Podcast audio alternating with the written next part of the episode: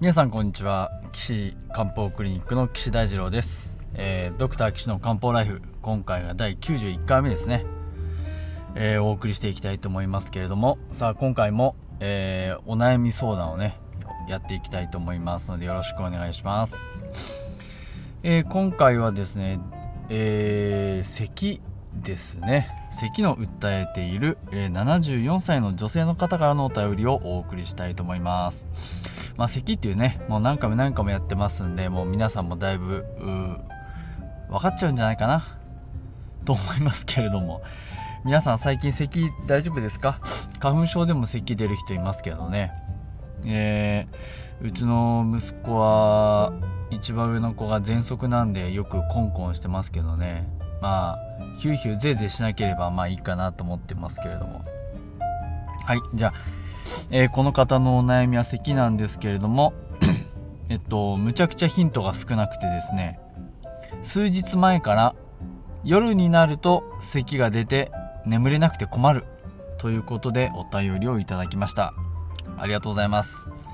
さあこんな短い一文からですね、どう紐解いていくのかというのがですね、まあこの漢方治療の醍醐味でもあるわけですけれども、えー、でもねヒントは多い方がいいんでねちょっと困りますけどね。えー、ちなみに既往歴としてはですね、パーキンソン病と大腿骨頸部骨折ですね。えー、ななじゅうよんさい女性。いや、ここからねこれらのヒントをこう元に、えー、中医学的なあ想像を膨らませていきたいなと思いますけども、まあまあ、西洋医学的な話はもう皆さんいいですかね。まあ、咳って言えばもうあの気管の刺激症状な気管上気道粘膜の刺激症状なので、まあ虫が入ったとか痰をあのー、なんか吸い込んだとか、まあ、あと炎症があるとかね、感染したウイルスだ細菌だなんていうことで、まあ、咳が出ますよと。でまあ場合によってはまあその中の、えー、少ないパーセンテージ、えー、はちじゅっパーセント ぐらいは病気のこう原因がないって言われてますんで、残りの にじゅっパーセント のうちのまた何割かはですね、えー、悪性疾患ですね。例えば上咽頭がんとか、まあ、もっと肺がんですとかね、そういうのが関係しているということなので注意が必要ですっていうことですね。まああのー、症状だけでねがんかどうかって見極めるのは本当難しいですし、まあ肺がんの場合は早期発見早期治療をするとですね、結構な割合であのー、よく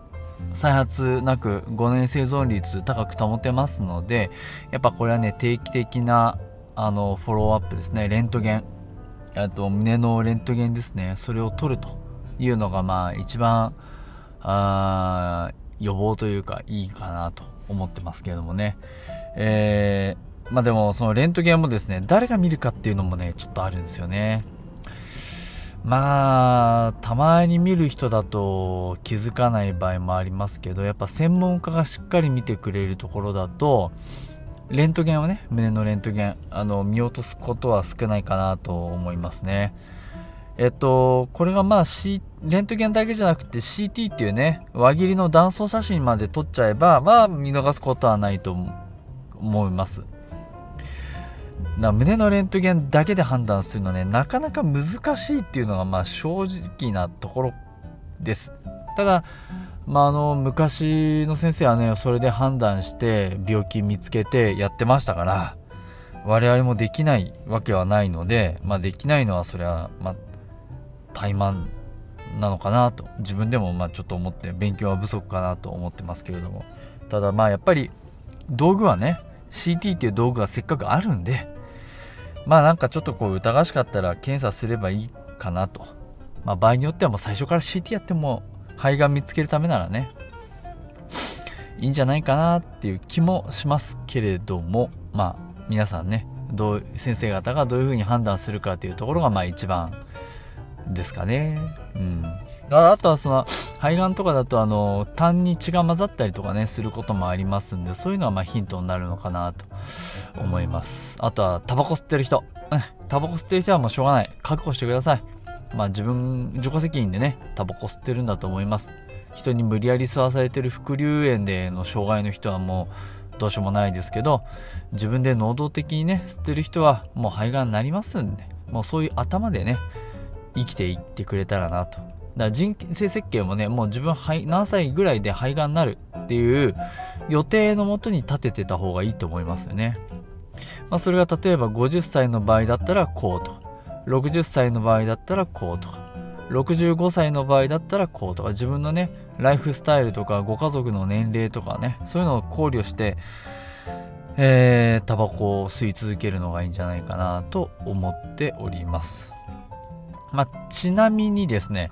えっと葉巻ってあるじゃないですか。葉巻ね、あの太いやつね、えっと紙使ってないやつですね。えっとあれもですね、えー、がんの可能性はあります。っていうか、あれはですね、実はあの肺まで煙吸わないんですね。口の中で煙をくゆらせてふーっと吐き出す、いわゆるふかすやつなんですね。まああの葉巻濃すぎてね、肺まで入れたらやばいそうです。ちょっと僕知らないんですけど。で、その肺葉巻をですねたしなんでらっしゃいますと、喉から先には行かないので肺は大丈夫なんですけど、濃い肺がですね、喉上咽頭ですね、上咽頭、まあ下咽頭はいかないと思いますけど、上咽頭のところで、中咽頭のところで溜まったり、まあ、あとはその唾液にニコチンとかタールとか溶けたものを飲み込みますので、食道とかね胃がんが発生するリスクが高まります。なのでタバコと葉巻は別なんですけど、まああの気をつけないとね、喉がちょっと引っかかる感じがするとか、あーってやると血が出るとか、えー、声帯声がガラガラするとかね、もしそういうのがあった場合にはあの注意した方が、葉巻をねあの楽しまれる方は注意した方がいいんじゃないかなと思いますね。葉巻もねなかなか面白くてですね、あの葉巻はワインなんですね。えっと葉巻の葉っぱの種類とか、えー、どの会社が葉巻を作るかとか、葉巻の葉っぱを何年寝かせるとか、えっとどの太さで巻くかね、であとはその切り口をどういう形にするかね、えー、そういったことでね、まあ、あとはそのどういった飲み物とマリアージュさせるかっていうところで楽しみ方が無限に広がるんですね。これ本当なんですけどね、あのー、これも